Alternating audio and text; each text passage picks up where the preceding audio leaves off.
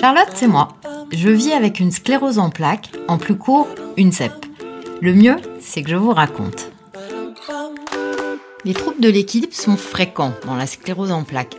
Ils compliquent la marche, poussent à réduire ses activités et peuvent provoquer des chutes. Avec à la clé le risque de majorer le handicap. Pourquoi surviennent-ils? Comment les prendre en charge? Vous saurez tout avec ce podcast. J'ai eu des troubles de l'équilibre durant deux poussées. La première, j'avais des vertiges terribles et l'impression d'être sur un bateau en pleine tempête. La seconde, ma marche était instable et j'ai dû utiliser une canne. J'ai eu de la chance, j'ai bien récupéré de ces poussées, mais j'ai pu mesurer à la fois ce que vivaient les patients atteints de troubles de l'équilibre, mais aussi à quel point le regard des autres pouvait être dur.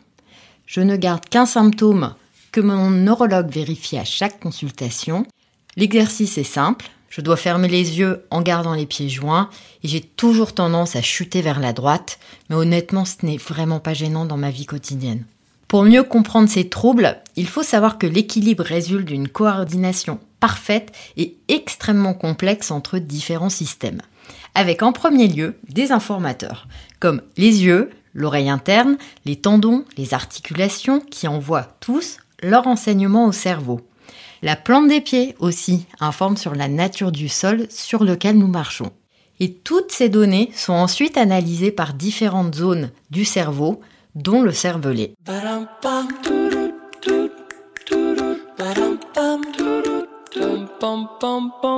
L'équilibre est mis en péril dès qu'un des informateurs défaille. Par exemple, si la transmission ne se fait pas correctement jusqu'au cerveau, ou si les systèmes qui analysent les informations et les contrôles sont touchés à cause de la sclérose en plaques. Résultat, le corps peut osciller, des vertiges peuvent survenir, ou encore les déplacements du corps dans l'espace peuvent être ralentis ou mal adaptés. Le risque, c'est évidemment la chute, les contusions, voire des fractures, ce qui réduit la possibilité de bouger et donc l'activité. Et vous le savez bien, avec une sclérose en plaques, on perd vite en musculature. Et comme les muscles sont indispensables pour garder son équilibre, on entre vite dans un véritable cercle vicieux. Un autre risque est l'isolement, puisque les activités sont réduites de peur de tomber. De plus, il faut aussi apprendre à se détacher du regard des autres, qui jugent trop facilement et pensent qu'on est en état d'ivresse. Il n'existe pas de traitement médical, mais la prise en charge des troubles de l'équilibre a progressé. Tout d'abord, on sait désormais que l'activité physique régulière est fondamentale. Il peut s'agir de marche, de vélo ou de natation, couplés à des exercices contre résistance, faits avec un kiné, pour renforcer encore plus les muscles. Le yoga ou le tai chi sont un excellent complément. Mon équilibre, moi, s'est vraiment amélioré grâce au yoga.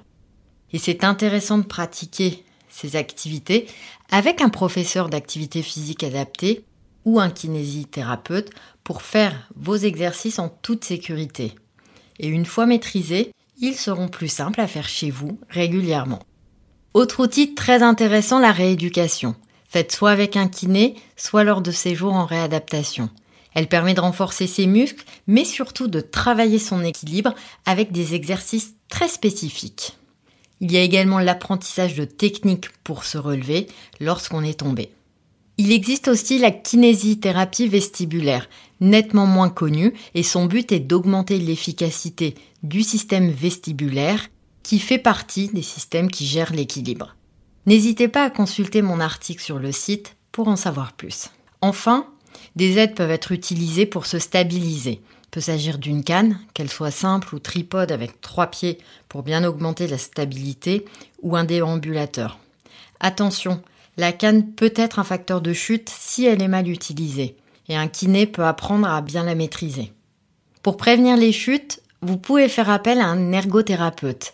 Il examinera votre domicile afin d'en évaluer la sécurité et de repérer les dangers potentiels comme les tapis notamment qui favorisent les chutes. Il pourra proposer des aides, par exemple une barre au niveau de la baignoire ou des toilettes, qui vous aidera à vous redresser. Enfin, il faut savoir que la fatigue, comme les troubles cognitifs, aggravent les problèmes d'équilibre. Donc si votre équilibre est instable, soyez particulièrement vigilant quand vous êtes épuisé et essayez de vous concentrer totalement sur votre marche sans faire ni penser à autre chose. Voilà ce que j'avais envie de vous dire sur mon diagnostic de sclérose en plaques. Si mes mots vous ont été utiles, réconfortants, ou s'ils vous ont apporté de l'espoir, n'hésitez pas à vous abonner sur votre plateforme préférée ou à noter 5 étoiles sur Apple Podcasts. Ça permettra de toucher plus de personnes et surtout d'aider à mieux faire connaître et comprendre cette maladie. Ce podcast est inspiré des chroniques de Charlotte sur le site CEP Ensemble.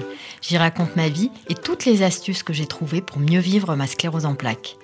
Merci à vous pour tous vos messages de soutien et de sympathie. Ça aussi, ça fait un bien fou. Alors à très vite pour un nouvel épisode des Chroniques de Charlotte en podcast.